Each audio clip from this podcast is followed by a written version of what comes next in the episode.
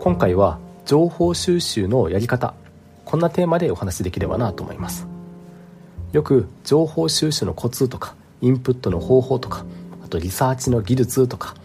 そうやっていろいろ検索にかけてみると結構な本がヒットするかなと思います、まあ、そういった本ではこうやって調べるとうまくいくよと、まあ、いろんな方法が紹介されてたりします。ただ今回ご紹介する情報活用力という本この本では情報収集の時に絶対にやってはいけないことというのが語られています。この視点結構斬新だなと思いましたし読んでみるとかなり重要なので今回ご紹介できればなと思います。まずこの本の中で一番の学びだったのが情報収集する上で最もやってはいけないこと。それは情報を集めすぎることなんだとこれにつきます、まあ、つい貧乏症が発動しちゃって例えば、まあ、いつか使うだろうからこの情報大事に取っておこうかなとかあとはもうもらえるんだったらもらえる分パンフレットも何でももらっておこうと、まあ、こんな風に考えがちなんですけど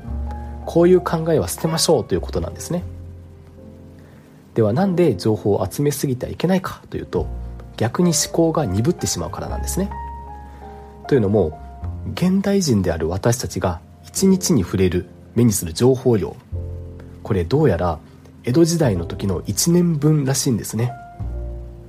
もちろんこの統計には諸説あるんですけどただ間違いなく言えることは数百年前と比較して私たちが手にする目にする情報量というのは想像を絶するくらい増えているということです。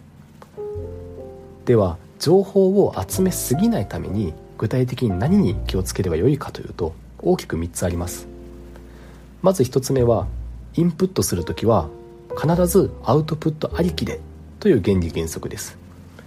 よくインプットしないとアウトプットできないよねという声を聞きますけど実はそんなことはなかったりするんですね。例えばゲームなんか分かりやすいかなと思いますが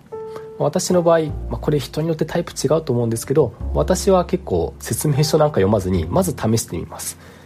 でそれで分かんないところがあった時に初めて Web とかで検索したりします、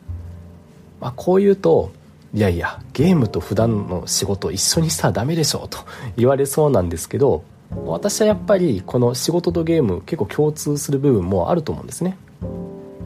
例えば普段のやり取りを効率化するためにチャットツール導入したいなとなった時、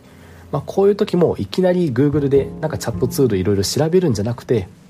そもそも何のためにチャットツール導入というのを検討するのかそして目的を達成するためにはチャットとメールと一体どちらが良いのか。あとはチャットとかメールとかどっちにするのって意思決定するためにどんな基準作っておけばいいかなとか。あとは仮にチャットを導入するとしてじゃあチャットの中でなんか Slack なのか Teams なのか選ぶ時に重視したいポイントって一体何かなと、まあ、ここまでは一旦何も調べずに一旦書き出すと。でこうやってアウトプットをクリアにしてからいざじゃあどんなチャットツールあるのかなとインプットに進んで、まあ、詳しい説明を見たりしていくと、まあ、こんな風にですねいきなりチャットの説明書を検索しないという点ではさっきの、まあ、いきなりゲーム説明書読まずにやってみるという例と、まあ、結構似てるんじゃないかなとは思います。じゃあ次に情報を集めすぎないための2つ目のコツはどの情報を拾うかではなくてどの情報を捨てるかという観点ですね。例えばカフェの売り上げが下がってると。でその原因を探るために調査するとしましょう。でこの時にいきなり調査してでいろんな人にアンケートを取るんじゃなくてまずですね一体どの年代の顧客層が落ちているのかとかあとどの時間帯の顧客層というのが減ってきているのかというのを先に確認します。そしてああどうやら50代の方の来店回数が減ってるようだなと。いうことが分かったらもう50代だけピックアップしてインタビューすると。で逆に言うともうそれ以外の年代の情報は拾いに行かない捨てると、まあ、このようにですねどの情報を拾わないかどの情報を捨てるかというのを考えるのも効果的だったりします。では最後に情報を集めすぎない3つ目のコツはいつか使うかもと思った情報は結局使わないと。だから思い切って捨てましょうということです。よくですね気になるウェブページっていうのをブックマークするシーンあると思うんですけどなんか絶対に後で見返すページ以外はこれもうブックマークしないと。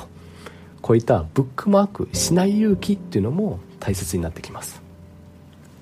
以上ですね情報収集の時に絶対にやってはいけないことっていうのを紹介いたしました。もしですね他の方法論にも興味持たれた方は是非今日ご紹介した「情報活用力」という本を読んでみてもらえると嬉しく思います。今日はここまでにします。